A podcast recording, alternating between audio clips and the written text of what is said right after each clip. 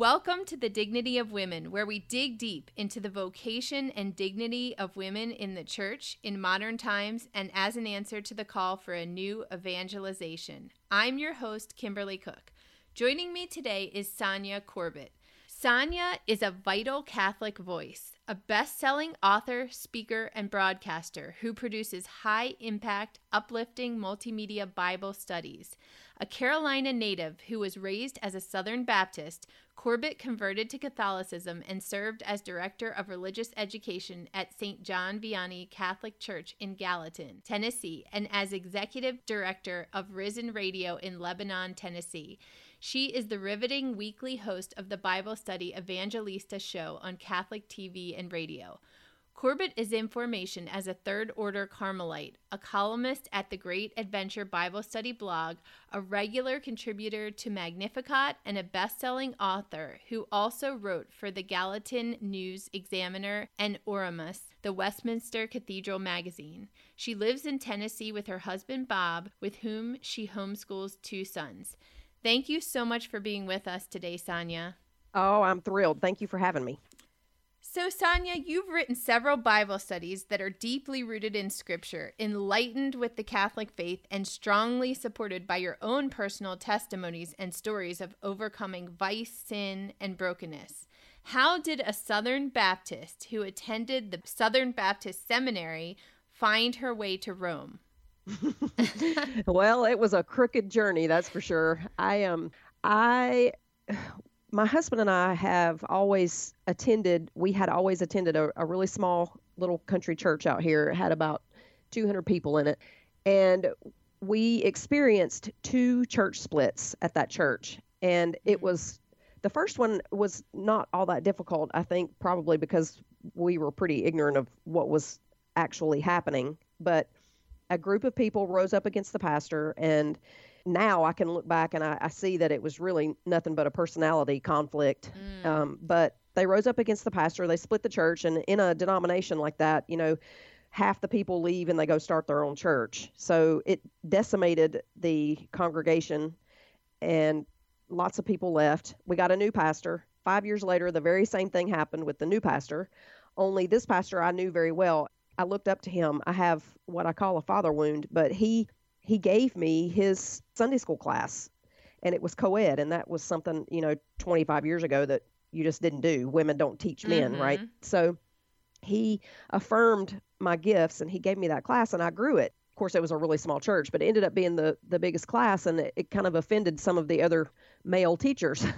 I bet. And um, I think, honestly, looking back on it, I probably had something to do with that that split that happened because oh of that. But he, uh, the very same people did the very same thing. They they split the church. I, I loved him and his family. His he had a couple of daughters and his wife, and I just loved them. And I still, to this day, his wife still comes to my classes here uh, wow. where I live. But yeah, but it destroyed their family. You know, in a denomination, they make their living as a pastor. Right. And so he... he ended up leaving, and it, we got a new pastor, blah, blah, blah. But for me, it totally devastated me and my husband, and we were in leadership. We knew all that was going on. We knew all of the gossip. We knew who was responsible, all that. So anyway, we left, we left that church, and we sort of hid in a mega church out by us. And at that time, because God had been dealing with me for my whole life, really, on this father wound, I have a predominant fault of anger and rebellion. And mm-hmm. so God had been correcting me for that very thing over and over and over again. And so here I am, I'm I'm watching this splitting happening in our denomination. And I also knew that it was rampant. It's everywhere. You know, it's not just our church, it, it's everywhere. So basically what God did was he gave me a, a couple of pop quizzes. You know, here I am learning about submission to authority. And now I'm experiencing what happens when you don't submit to authority properly mm. in a church. And so all of that, I call that a perfect storm. So all of that was sort of happening at the same time. And I was writing my own studies and reading about church history and that kind of thing. And so all of those things sort of converged on this one focal point, which was what happened at Martin Luther, what what happened with him. So I started reading his writings in his own words. Mm-hmm. And what I discovered is Martin Luther had a father wound, and it mm-hmm. caused him to do exactly the same things that I had been doing, exactly what I was seeing in this, these church splits. And so that was kind of the beginning of the end. Then I had to sort of decide if I was going to be able to tolerate what the church taught.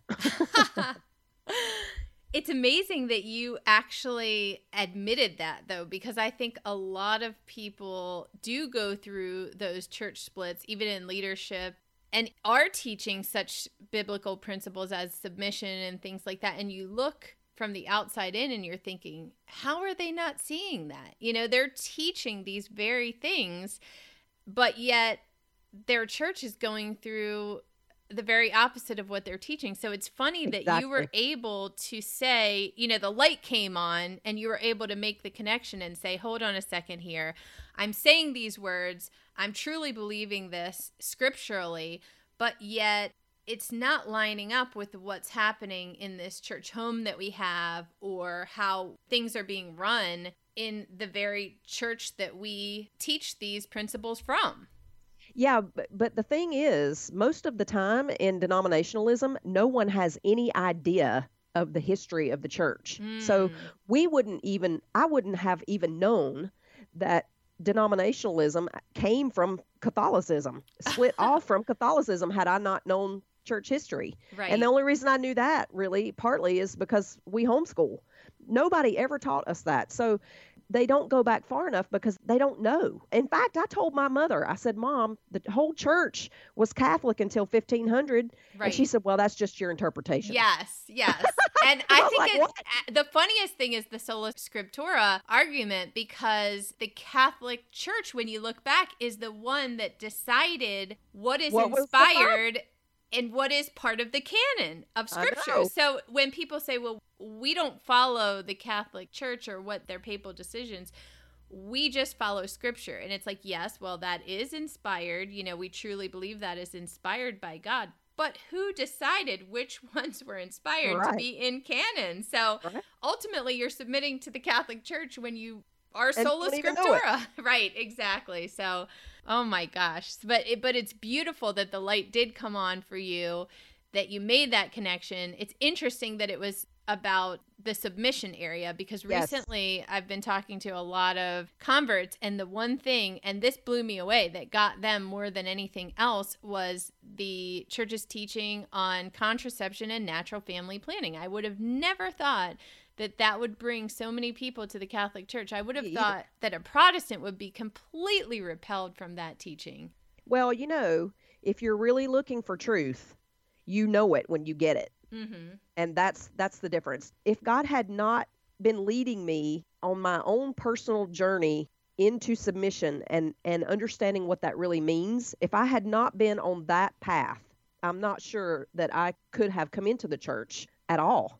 But it was so personal for me. And when I saw in Martin Luther, I saw myself. And in yes. fact, I, I call myself his little sister. Oh my gosh. So, so I saw myself there and I thought, oh my word, you know what? Yeah. If it hadn't been so personal, I'm not sure I could have made it, but it was it, because it was, I recognized it immediately. Wow. I knew that that's what it was, that he was in rebellion. Right. And, and he had a good reason. Yes. You know? But that's that's the thing that I have spent my whole life learning is what how do you dissent correctly? Yes. And and he he didn't. Right. I think Thomas More is a great example. Yes. Great yes. example. So I was in great need of your book, Fearless, A Catholic Woman's Guide to Spiritual Warfare. I think for many of us, fear is a grave obstacle. I know for myself, there are times when I go through paralyzing anxiety and fear. Sometimes the overwhelming obstacle doesn't even have a name or a source, but I fear suffering, illness, death, frailty, and sin all at the same time. If fear is not of the Lord, then what is happening when believers can't even face their own death without severe anxiety and fear? Well, the Bible says that fear is a lack of love, that it is an imperfect love. It actually says perfect love casts out all fear, and perfect in the Bible means complete and mature. Mm-hmm. So it's a lack of love and trust. And so when we fear, we are being attacked. Mm. It is an attack of the enemy And what I did in my book, Fearless, is I, I went back to the very beginning. Often, I think it was Saint Jerome who said, if you want to know what the Bible means by using a particular word, you should go back to the very first time it's used. And fear enters in the Garden of Eden after they sin. And as soon as they sin, they are afraid of God. And that's where you can really see that it is an attack. And so the enemy wants us to be afraid because he wants us separated from God. And fear often separates us from God. It did me. Mm-hmm. I mean, I, I was afraid of God because I was afraid of my dad. Mm-hmm. And so I just didn't, I thought he was out to punish me, you know, for everything, because that's, that was my experience with my own dad. So yeah. So ultimately it's a, it's a, an imperfect love and an imperfect trust. And it's, it comes from outside. It comes from the enemy. Right. And even death, I know you mentioned something as well, that it is not natural for that separation of mm-hmm.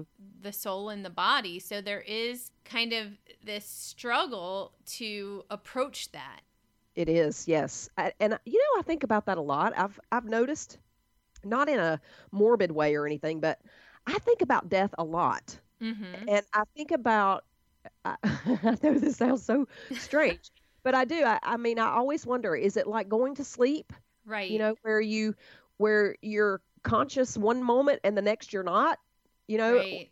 what, you know, what exactly happens? I don't know. It I, seems so unnatural because it is unnatural. It, it is something is. we've never experienced. It is something that we know is not natural to the way that God created us and is a result no of sin. Yeah, no, no one, one can, can tell us, us. Right. No Except one can say, oh, history. Don't worry. It's just like this or that, or, and so I think with that lack of knowledge, maybe there's a little bit of entrance of fear as well in that.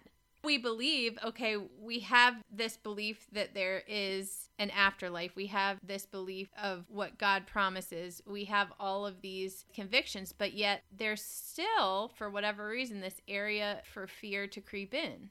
Well, and it is because, you know, we don't have any idea what it's going to be like. And so that's natural. That kind of fear is really natural. And I love what the saints say. If you have the opportunity to offer your life back to God the moment before you actually do die, mm-hmm. you know, that's uh, what the saints talk about, how you're, you really, it's your final offering to right. God. You know, not everybody has that opportunity, but I like to think about it that way. I also, you know, I don't know, there was a time when I almost wished I could die just mm-hmm. so I could just be with him. But, um, yeah, I got over that. Not that I don't want to, but, you know, right. I, I have lots to do here. Right. And you wrote that surrounded and bombarded with data and information on every imaginable topic, it seems we have come to consider our depression, anxieties, and fears as issues of heredity, chemistry, biology, culture, psychology, geography, or modernity, but never as spirit. As I read that, I imagined myself grabbing my phone to Google the symptoms of an ailment, the latest ailment that I thought maybe I had. Where is the distinction between spiritual warfare, mental health, and paranoia that the devil is lurking under every rock? Uh, you know, I would say that's almost a spiritual maturity thing, because I... everyone goes through this process, you know, in the beginning of when you finally, when you become aware of spiritual warfare, you sort of gravitate to that pole of everything as a, an attack. Mm-hmm. And, and that's natural. And you just sort of have to, you have to make errors and learn, you know, but there is a sense in which, because we are spiritual and physical beings together, there is a sense in which everything is spiritual. Mm-hmm. And so I think where we do ourselves a disservice is that we don't even consider that our issues really are rooted somehow in the spirit. And so we don't even consider it. And because we don't, we wallow in some of that fear and depression for far too long. Right. And if we know it's all connected, is what I'm trying to say. So it is mental health. It is spirit. It is physiological. It's all of those are true. It's not one or the other. It's all of them together. And so we really have to address our issues in every single way So if we have an issue with depression, then we should we should ask ourselves, what are we angry about? We should, you know, if we need help medically, then we need to get that help. If we need help with counseling or whatever, we, we have to kind of come at our problems in that holistic kind of way. I think that's why most of us struggle for so long, because we're not addressing all of those things at one time.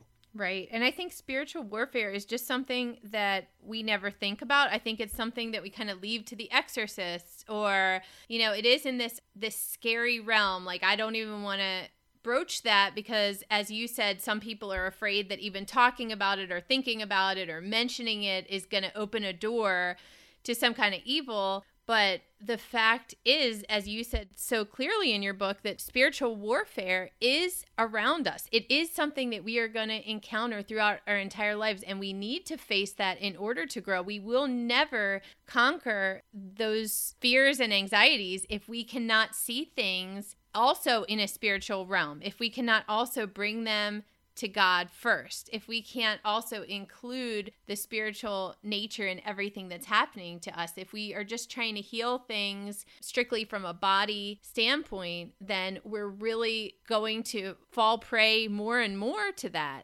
Well, and I, you brought up a good point. Whether we know it or not, we are engaged in spiritual warfare all the time. I mean, we can't see all of the spirits that, that exist. We can't see them because they, they are pure spirit. They don't have a body, but they are there. And we're constantly influenced, I should say, one way or the other. And the other thing is, if we're not aware that that is happening, we're just going with the flow, right? You know, and we're, we're easily influenced by bad influences.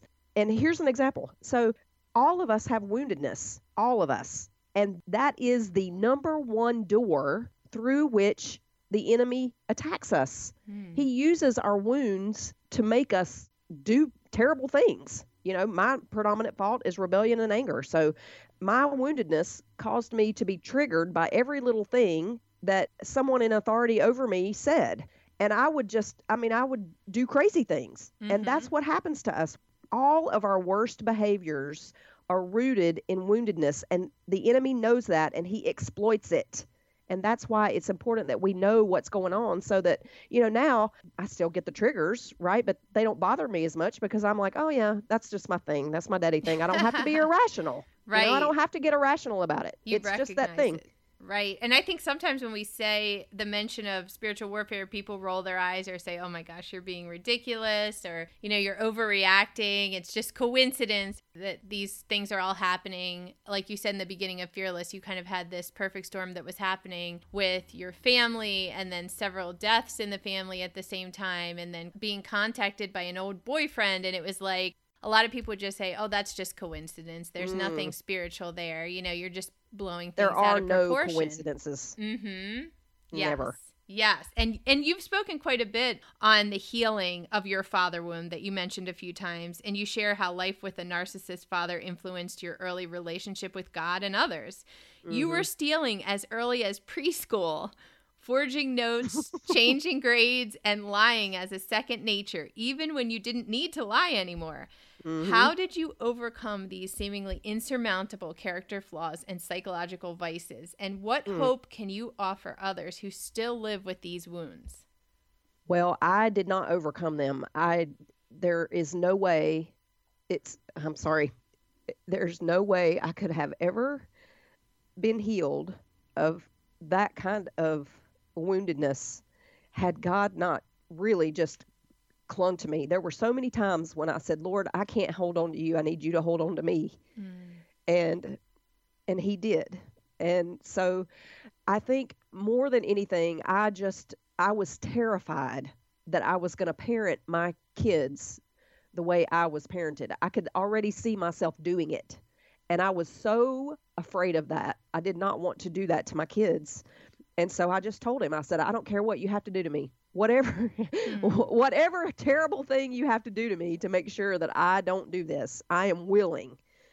And and he takes us at our word. If if we are sincere, he takes us at our word, and, and he did. And he he guided me step by step. And I actually talk about it quite a bit in, in my first book, Unleashed, because I didn't realize how there are no coincidences until I started to see a pattern in my own relationships and circumstances. And what I began to notice is that he would send me those triggers in order to provoke, in a way, not in a sin way, but to provoke my reaction, my usual, my typical reaction, which was rage, mm-hmm.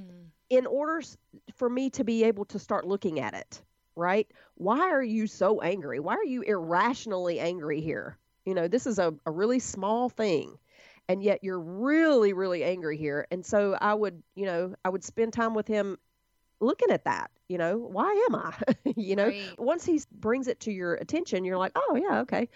If you're willing, and he was, he is so patient with us. And so he would bring me those opportunities, what I call now pop quizzes, you know, mm-hmm. he would teach me something in the scriptures, and then he would send me an opportunity to practice what I'm learning. And, and it usually came through some person. It's funny because I think a lot of times we will do things like that. We'll say, you know, I pray for humility. Please send me humility. And then something will come along and we'll be like, what are you doing? You right. know, why? And yeah. my we just had a funny thing because, not so funny, but um, we had a whole family of skunks living under our house. And they kept on spraying. And I mean, it smelled like the skunk was in our living room. It was, How did that happen? I, I mean, I, I don't know. They dug under and they were spraying, its mating season or whatever. And so, I mean, the first time it happened, I was like, there is a skunk downstairs. You need to go find it. It's, it's in our house, you know, and it's spraying. It's so bad. Like we almost had to leave the house. And then finally, I think they caught like four skunks under our house or something. We got rid of it was like a whole family, and they put up this block and everything. And so I was like, okay, we got through that. And then, you know, praying to be able to handle small things. And the next thing you know, it happened again. And right, right now, they came in the other side of the house that is not blocked, and we have a family of skunks living under our house again right now. Oh, no. And I was so angry, uh, just so, so, so angry about this. And um, my husband said, what have you been praying about lately? You know, I mean, he said, and I'm, yep. and he's like, do you not think that maybe God is giving you this as an opportunity to deal with the small things in a better Absolutely. way? Yes. And, you know, it was funny because I did not even, that did not even occur to me, you know, and yes, of course, I'm always praying for things like this and to be able to deal with these things in better ways and small ways. But then when they come, a lot of times you just are completely blind to the test. Like you said, you the are. pop quiz. But here's the, here's the cool thing. As soon as you realize it, you're willing to endure it. Mm-hmm. And because you're like, oh, okay, I get it. And and that is another really big lesson that I learned. All of those things that happen to us that are painful or difficult or, you know, they give us negative emotion and all that, all of those things, they are opportunities, and God, he will use them. And so when you realize that that's what he's doing, you're willing to suffer. And it, not only willing, but you're, I remember even saying to him, you know, I would, I would get through one thing and then I would go, all right, Lord, I'm ready. Now right. what? Right. And so, and then he would send me something else. And it was just, you know, what are we doing next? But to connect and, and you're willing to that's, suffer it. That's what the great lesson in your books is, to connect it, see it, keep your eyes open, look around, you know, exactly. The skunks might not just be a coincidence with that's your praying right. for something. And so now I'm enduring it, you know, with a clothespin on my nose. But um, I think, like you said with the father womb, not wanting to pass that on and to, to parent your children in the same way. I personally know people that have chosen not to have children because of that fear. So oh, wow. fear can be so powerful that it can make you feel incapable and inadequate. Totally. Like I, I'm not even going to have children because I'm so afraid that I'm just going to repeat history and it's going to go on and on.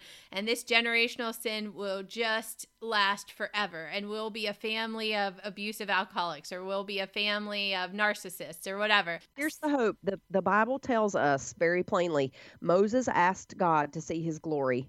And God said, I can't show you my glory, Moses, because it would kill you. It's just, it's that glorious. Mm. But I'll give you something. And so he hid him in the cleft of the rock, and his glory passed by, it says.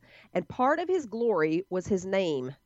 and he utters his name in like thirty-five words. He passes by Moses in the cleft of the rock, and he says his name, and it, it involves lots of single words. But part of what's in that name is that he will forgive that generational sin, like forty to fifty generations past. Mm. So yes, there is generational sin, and we do perpetuate it unless there is one person, one person who decides that it ends with them.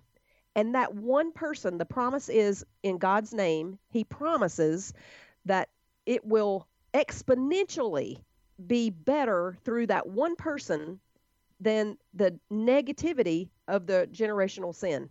So it just takes one of us. And here's the thing, you know, if we don't do this here, we will do it in purgatory. Right. So it's important that we do it now while we have the benefit of the sacraments and the merits, the prayers of other people and all of that. We should do it now, because if we do, it just takes the one person to stand up and say, this is not going to go any further. It ends with me. Mm. And that's what I did. And I did it out of desperation because I didn't want to hurt my kids. Right. But I did it. And my husband did it with me. And we were willing to say, you know, I came from a divorced family. He he didn't, although they probably should have been divorced. But we both just said, it's going to end. It ends with us. No matter what, here's where it stops. And I was willing to do that. And God is faithful. He's so faithful. If we just trust him and hang on to him. And that promise, it's it's a promise in the scriptures that he will bless generations after any person who stands in the gap like that.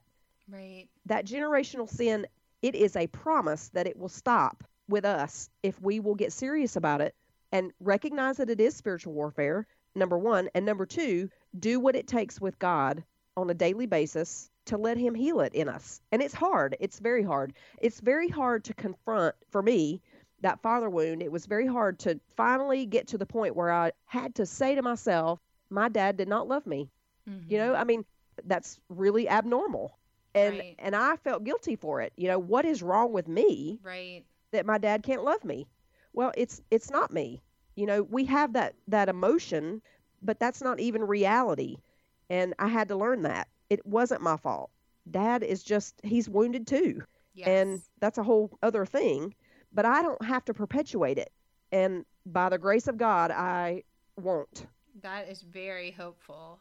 What does your daily prayer look like? I mean, now obviously you've moved past that. As you said, it still creeps up and always will in certain ways. But how do you root yourself in scripture and in the Lord's will every day so that you can see those things and so that you are protected from spiritual warfare? Do you pray special prayers? Do you just sit down with scripture each morning and each night? Do you do an examination of conscience? Yes. Yes, all of that. Okay. Okay, so so what I do now is what I have done from the time I was twenty. Although it's a little bit different now. So every single day, I start in the morning with a rosary just because it helps me focus. And that's been called the Bible on a string. So I do the rosary first, and then I read the readings for the day. I use the Magnificat. You can get them online or whatever, but I read the readings for the day because they are God's word to his church every single day. Mm-hmm. This was like an epiphany for me when I came into the Catholic Church. I was like, oh my gosh. We didn't invent, Baptists didn't invent the daily quiet time.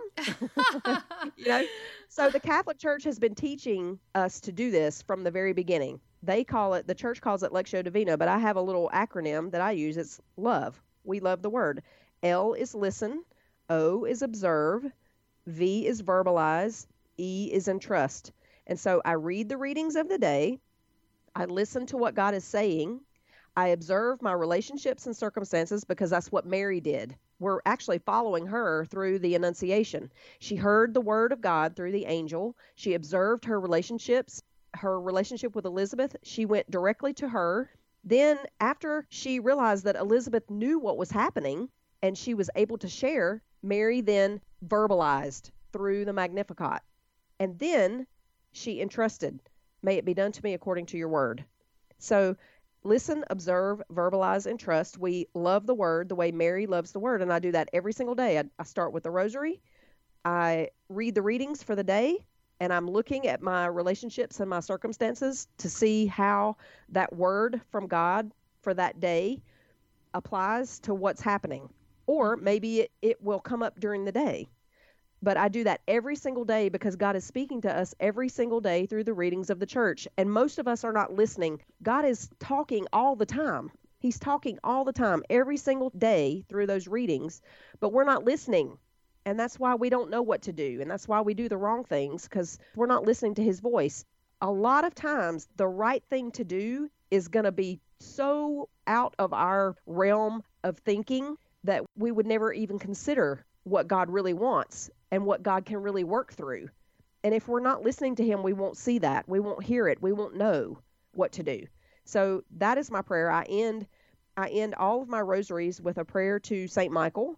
I end every Mass with a prayer to Saint Michael. So there's my spiritual warfare, and also to Saint Joseph, terror of demons. Right. So my rosaries end with that. My Masses end with that. My daily prayer ends with that. So those are my spiritual warfare prayers. But I always, every single day, every morning, first thing, I do a rosary and then my readings. And I do that love the word practice. Mm-hmm. I don't have to write it down as much anymore because I'm I get it really quickly and I can see it really quickly now. Whereas before, I needed that tracking of writing it down, the verbalization part. Right.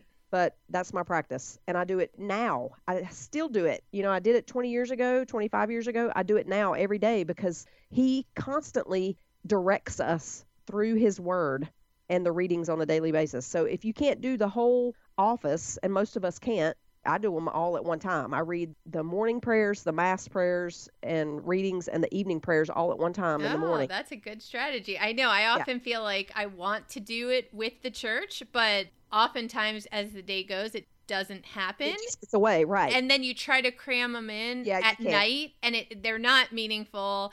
You're so tired. You're not really absorbing it. So that's a good idea. Let you know you oh, can do them all yeah at once at one time. And you talk about Mary. John Paul the Second noted that the cause of Satan's greatest anger was that God entrusted the human being to women. Yes, to a woman. And your recent book Exalted examines the woman, Mary's Magnificat to the Lord, and how we in turn can delight in the transforming power of God in us. I love that, how we can move past fear and embrace what Mary embraced, because certainly if we look back at her life and the message that Gabriel gave her in the time that she was living, there could certainly be a great amount of fear for how this was going to play out, getting stoned to death or, you know, losing Joseph as her spouse. And that great trust that Mary had and that great submission that God would work it out, even though it seemed so scary at the time from where she was standing maybe, is a mind-blowing example, really. It, it seems almost so high and lofty that it's hard to think that we could ever live up to that. Totally. Well, and in fact, that's how that book came to be, because as a convert, I had a really hard time with her. I mean, I just, I didn't get it at all. I had a, my bishop actually said to me in confession, he said, the measure of your Catholicism is your relationship to Mary. Mm. And I just, I mean, I, I left there going, what an idiot. You know, it, it bugged me. I mean, I was offended, but it was one of those things, you know, that you hear and it sticks, and it just nagged at me and nagged at me. And I thought, if that's true, is that really true, first of all? And secondly, if that's true, I finally just had to go to her, and I said, this was my first actual conversation with Mary. I said, I don't get you. I don't get the attention the church pays you. I don't get any of this. Mm-hmm. I think it's weird. But if you're willing to teach me, then I'm willing to learn. And you know how, how she does. You know, she just kind of gathered me up, hid me under her mantle, and, and I started that series on the Magnificat line by line as a radio show. And as I did, she revealed herself to me, and she, oh, well, so you beautiful... learned that yes. live. You were live on yes. the air when you were discovering yes. Mary's role. Absolutely. Wow. And what I found, that's how I got love the word. Listen, observe, verbalize, and trust. She showed me how alike well, she was trying to, you know, make friends, but she showed me how alike we were in our love for the, the Word. Nobody loves the Word the way Mary does. Right. The Word is a person. Mm-hmm. And she began to show me that. And I was like, oh my gosh, you know, and, and so bit by bit, what I found is that Mary didn't sing the Magnificat. Mary is the Magnificat. Right. Mary is the Magnificat, and we are called. She was calling me. She's calling each of us, especially women, because God has given humanity to woman. And because of that, she is drawing each of us into being a Magnificat too. That's right. Exactly what we're called to as women. I also have observed a few main strategies that Satan's used. Obviously, he's always on the prowl against women specifically. He does have this hatred for women, which stems from yes. Mary being entrusted with that great gift. But the one thing is that everything can be fixed on a purely human level. And we see that desire to heal ourselves in the huge industries currently of health, wellness, alternative medicine, and even secularized occultist methods. Mm-hmm. So I've seen that where there's this false confidence that we don't necessarily need to turn to the Lord. We can kind of take care of everything ourselves and live as long as we want to, you know, even maybe freeze our bodies in the future and come back or something like that. We just constantly try to eradicate God and our need to rely on him.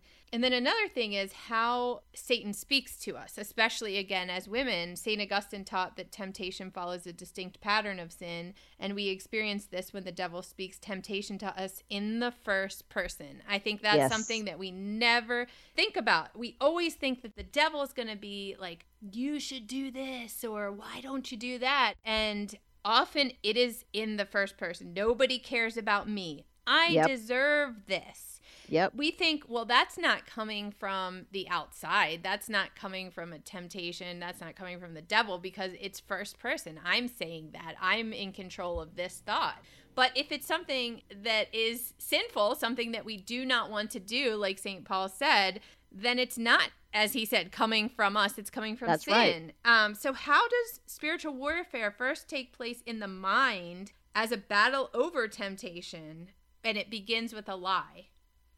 It always begins with a lie, and that's why it's important to know the scriptures. That's why it's important to be in them every single day, because if you don't know the truth, you can't recognize the lie when it comes.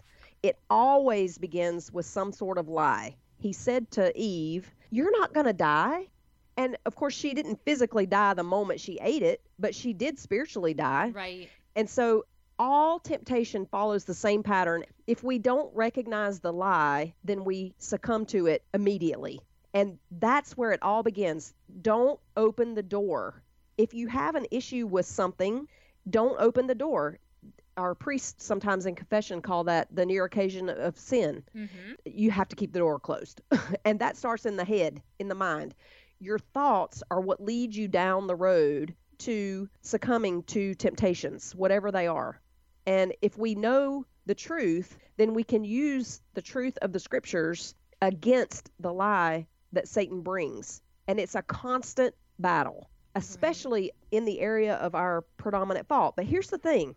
This is something I don't think Christians in general get, but definitely not Catholics because they don't know the, the Bible well enough sometimes. But the Bible tells us unequivocally that we have the power through Christ to not sin, period. Mm. We do not have to sin. And if we do, it's because we capitulate to the enemy. There is power in Christ to completely stop those patterns of sin that we have. But we don't even know that. So we go in, say we have a problem with overeating. You know, we are tempted by the sight or the smell or the thought of food. We go straight to the refrigerator. We eat until we're about to blow up. Mm-hmm. And then we feel guilty. Right. But what we don't know is we don't have to do it. We have power in Christ to not do it. There's an acronym that I, I got out of uh, Psalm forty-four. It says, "Be angry, but sin not. Meditate on your bed and be silent. Offer the right sacrifice and put your trust in God." So I made a little acronym called STOP. Sin not, tell God, offer the right sacrifice, put your trust in God. So we have the power in Christ to not sin. So we sin not. Then when we realize that we're about to, or we're being tempted, then we tell God about it. Here's what I'm feeling. Here's what I'm thinking. Here's what I want to do, blah, blah, blah. Offer the right sacrifice, which, well, it's always to not sin, but then sometimes there are other things that we need to do. Maybe we need to divert our attention and go serve someone or, or whatever. What is the right sacrifice? Well, I don't know. God will, you know, when we tell him what we're dealing with, then he and I will work that out. And then once we have worked it out, we offer that sacrifice and we put our trust in God. Whatever he says to do, we do it and we let it go. So we don't have to sin. We stop. We're not going to sin. And once we're aware of the pattern, that's when we start to get victory. We fall immediately because we, first of all, don't realize it's spiritual warfare. Secondly, we don't think we have the power to not do it. And third, we feel so guilty about all the times we've fallen before. Right. So those... And it definitely turns us inward. I notice. Yes. It, I mean, it doesn't allow us to love God and others. We don't think about wanting to serve others or what else can I do or what else can I give or how can I make myself available to my neighbor.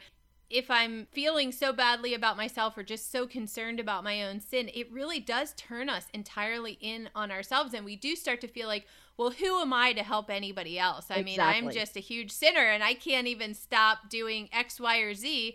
How in the world am I supposed to help anyone else grow spiritually if I'm such a mess? Well, and there's truth to that. But as long as we're working on it step by step, I mean, God doesn't expect us to fly all the time. You know, sometimes we're just, we're crawling.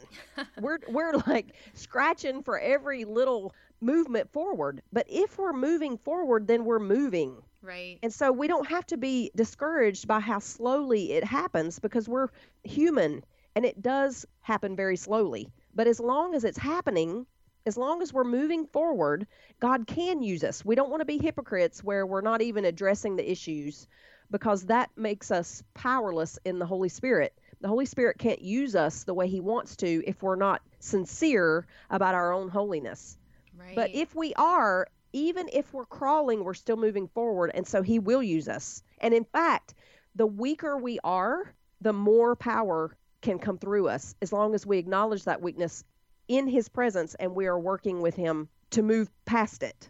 Right. I want to end on a very hopeful note. First Corinthians ten thirteen states, God is faithful and he will not let you be tempted beyond your strength, but with the temptation will also provide the way of escape that you may be able to endure it.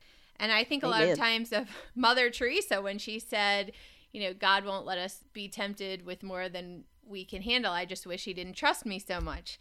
So how does the temptation that's afflicting, torturing, and producing so much anxiety and fear in us also provide the way of escape?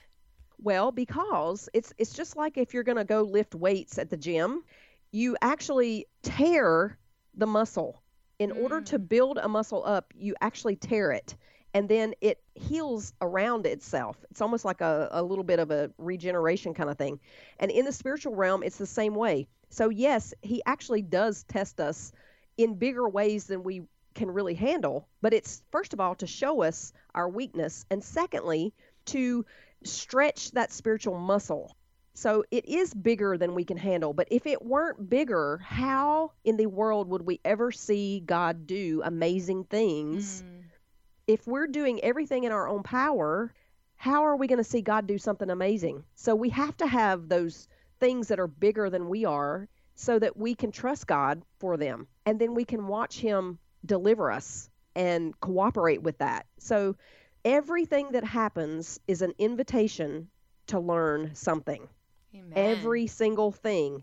And so we don't have to be afraid of anything that comes because it all, Thomas Aquinas says, flows from the love that God has for us. If God did not love it, it would not exist. So if God did not love me, I would not exist. Right. He loved Satan, even now. Mm-hmm. He created him, and that's why Satan still exists, because God loved what he created. Of course, it's, you know, messed up now. Right. But if he didn't love, then we wouldn't exist. So everything flows from that love. We don't have to be afraid of anything, because it's all a gift. It's all a pop quiz. Right. All right. Well, where can we find you, Sonja? Where can we find your books, podcasts, and your T V show? All right, so um, the T V show is on Catholic T V. I'm on the Laudate app, my weekly show. Right now we're doing a series on the I Am Statements of Jesus. Everything, though, is available right there on my website at Bible Study Evangelista dot com, but I'm kind of everywhere. Awesome. I love it. Well, I want to thank you so much for joining us today. My guest my has pleasure, been Kimberly. Sonja Corbitt, so go check her out. No power in